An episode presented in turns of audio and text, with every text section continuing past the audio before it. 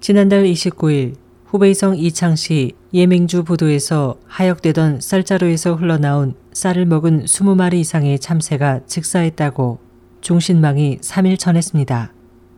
보도에 따르면 이 쌀은 동북 지역에서 재배된 네 가지 품종의 쌀로 당시 현지에서 충칭으로 이송될 예정이었습니다.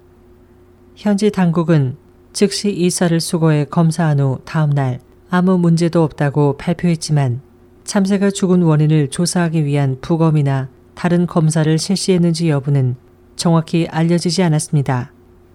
당국의 전문가들은 이에 대해 참새들이 과식을 했거나 다른 장소에서 유해 물질을 먹었기 때문일 것이라고 말했습니다.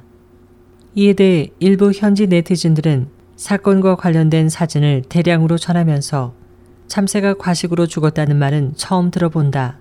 쌀에 문제가 있었던 것 같으니 부검 결과를 공개하라며 당국의 발표에 의문을 던졌습니다. SOH 희망지성 곽재현입니다.